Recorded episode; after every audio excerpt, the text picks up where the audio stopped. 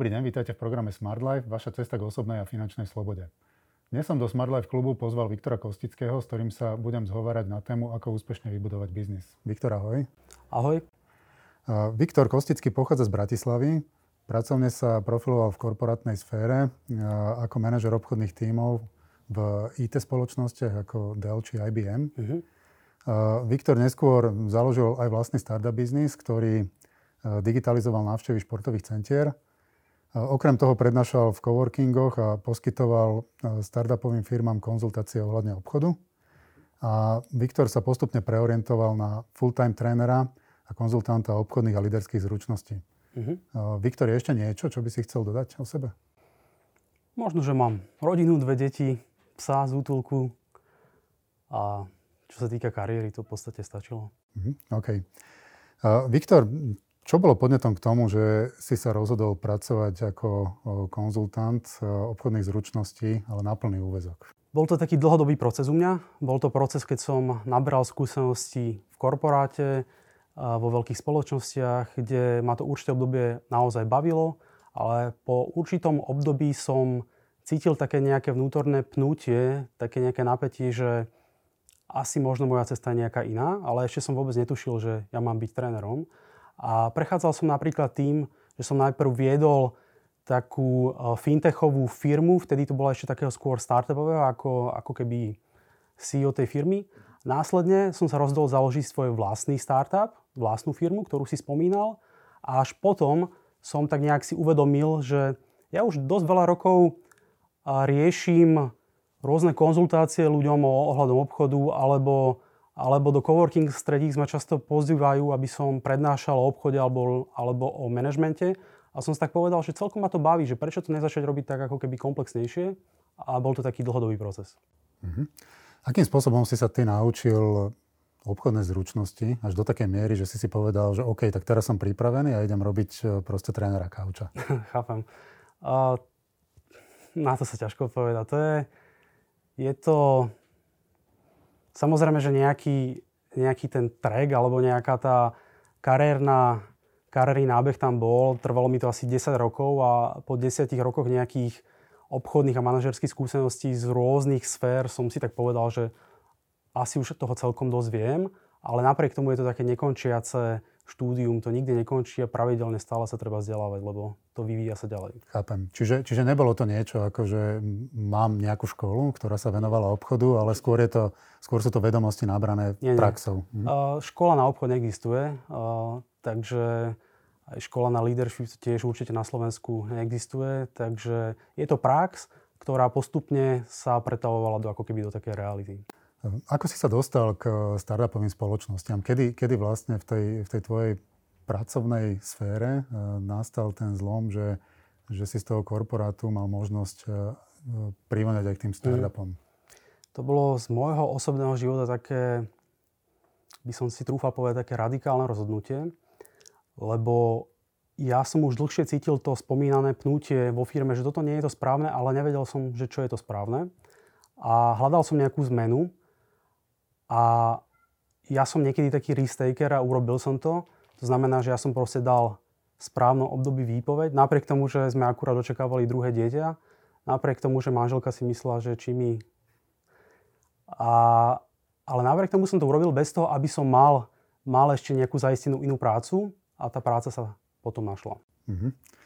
Um, mňa by zaujímalo teraz aj ohľadne toho tvojho startupu, uh-huh. ktorý, ktorý sme spomenuli.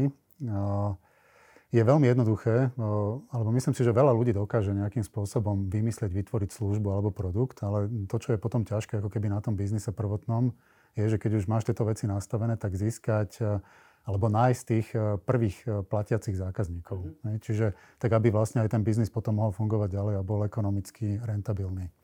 Vieš povedať, vieš nám povedať, že akým spôsobom si ty riešil túto situáciu, že keď si založil tvoj startup, tak aké si mal akým spôsobom si, si naberal tých e, prvých platiacich zákazníkov? Mm-hmm. Keď sa rozprávame presne o tom startupe, ktorý sa volal Ready for Sport, tak tam a, treba si uvedomiť, že aká je to tá cieľová skupina. A to, boli, to bol ako keby sprostredkovateľ medzi dvoma sférami, medzi, medzi ako keby športovými centrami, širokého spektrálne, to môžu byť žimy, to môžu byť tenisové centrá a tak ďalej.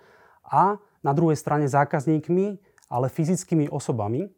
A predaj k fyzickým osobám funguje v podstate, by sa povedal, dalo až tak povedať, že viac menej ako keby v online svete ani tak nefunguje, lebo to ani nie je oblasť obchodu, to je v skutočnosti oblasť marketingu.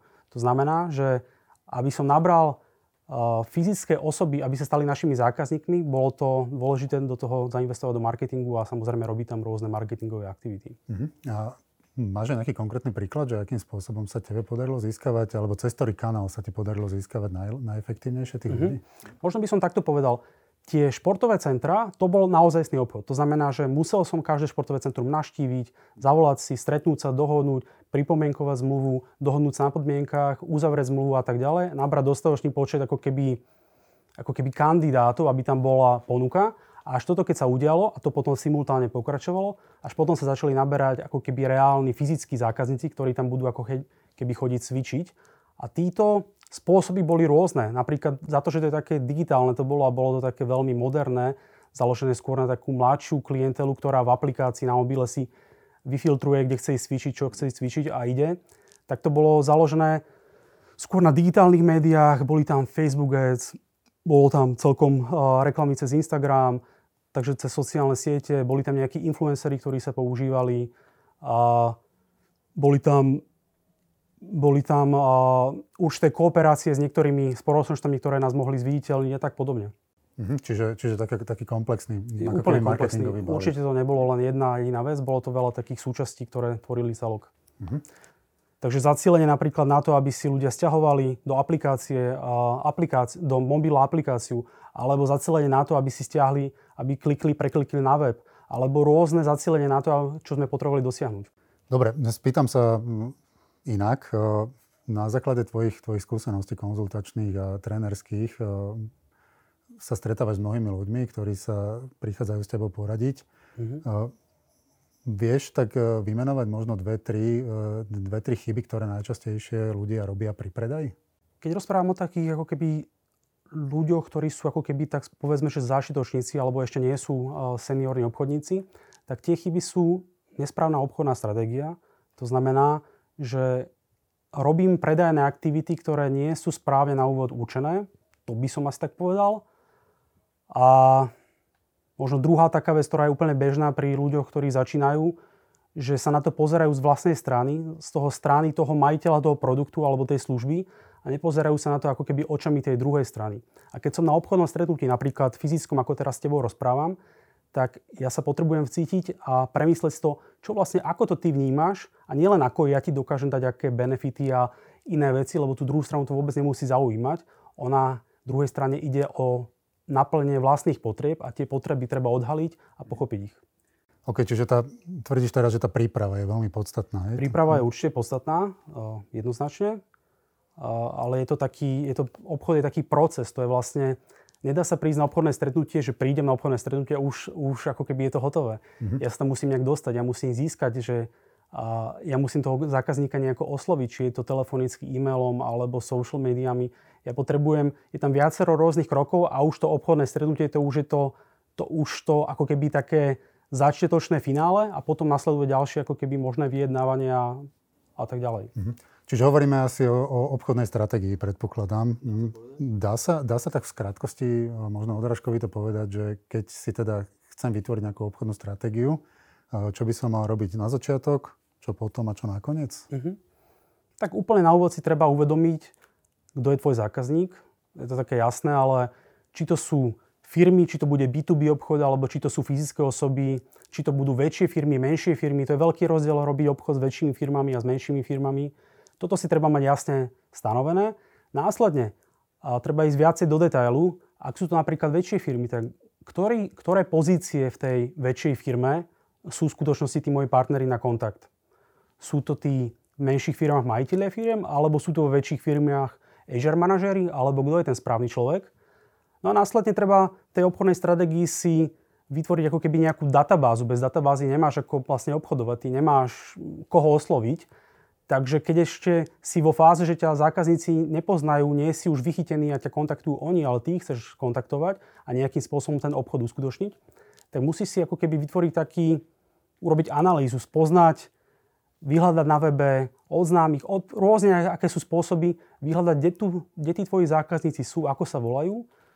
Treba byť systematický, treba to dať do Excelu, treba to dať do uh, nejakých systémov a dávať si tie informácie, ktoré sú pre teba dôležité, či to sú, ktorí sú tí ľudia, ako sa volajú, teraz aké sú na nich kontakty a tak ďalej. A potom následne prejsť k oslovovaniu. Čiže máš na mysli vytvoriť si niečo alebo identifikovať si ten môj niche market. Hej? To znamená, že kto je, kto je vlastne ten môj zákazník. To je, to je úvod úplný a potom treba ísť ako keby hĺbšie a hĺbšie až na to, aby si sa dospel ku kontaktom, lebo tie kontakty vlastne nemáš. Povedzme, že ja z nejakej firmy chcem osloviť HR riaditeľa. Ja nemám na žiadny kontakt a ten kontakt není zverejnený na webe a napriek tomu ho musím nejako získať. A to je vlastne tiež obchodný proces, ako získam ten kontakt aby som dokázal osloviť tú správnu osobu, ktorú potrebujem. Mhm. K tejto veci alebo k tejto časti sa ešte dostaneme mm. neskôr. Uh, poďme teraz uh, trochu detálnejšie, ako keby na tie jednotlivé obchodné časti. Aké sú najefektívnejšie možnosti získavania nových zákazníkov pri sales? Celý podcast je dostupný v rámci členskej zóny Smart Life Club. Ak ste už členom Smart Life klubu, prihláste sa do klubu a vypočujte si celý podcast.